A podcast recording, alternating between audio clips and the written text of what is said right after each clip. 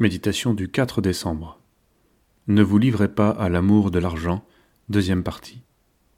Lire Hébreu, chapitre 13, versets 5 et 6.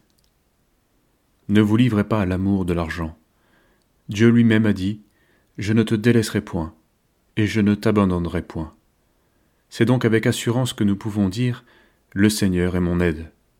Je ne craindrai rien. Que peut me faire un homme? Sortez de Babylone, mon peuple, afin que vous ne participiez point à ses péchés, et que vous n'ayez point de part à ses fléaux. Apocalypse 18, verset 4. Celui qui se livre à l'amour de l'argent, par culture familiale ou par convoitise, ne commet pas seulement une erreur, il se livre à des esprits qui le rendent esclave. Peut-être se prétend-il chrétien, mais en réalité il est prisonnier de Mammon, un Dieu puissant. Il est pris, englué, Conscient peut-être de l'appel qui l'invite à sortir, il restera absolument sans force au moment de se libérer.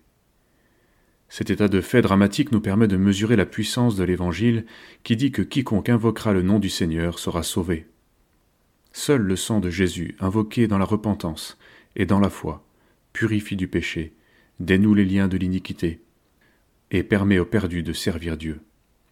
On raconte comment vous vous êtes convertis à Dieu en abandonnant les idoles, pour servir le Dieu vivant et vrai, et pour attendre des cieux le Fils qu'il a ressuscité des morts, Jésus, qui nous délivre de la colère à venir. 1 Thessaloniciens 1, verset 9. Alors libéré, le chrétien n'est plus inspiré par l'amour de l'argent. Il renonce à s'installer dans Babylone et à bénéficier de sa gloire, et choisit de se contenter de ce que le Seigneur lui donne.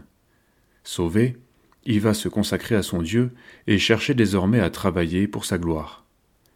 Et vivant pour lui, son cœur va s'ouvrir à une nouvelle sensibilité, et il va chercher de quelle manière l'ouvrage de ses mains peut être utile pour le bien de ses frères, pour la nourriture des pauvres.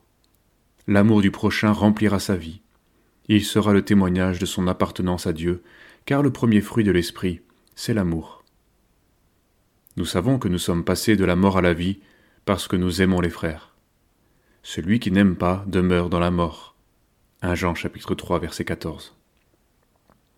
La sagesse, l'équilibre pour gérer ses biens, se trouve en Christ. Dieu ne condamne pas la richesse et promet même de bénir ses enfants. Mais les vrais enfants de Dieu sont ceux qui ne sont pas inspirés par l'amour de l'argent, mais par l'amour du prochain.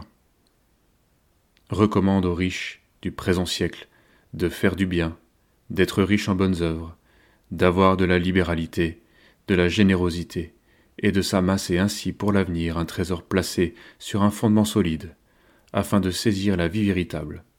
1 Timothée 6, versets 17 et 19.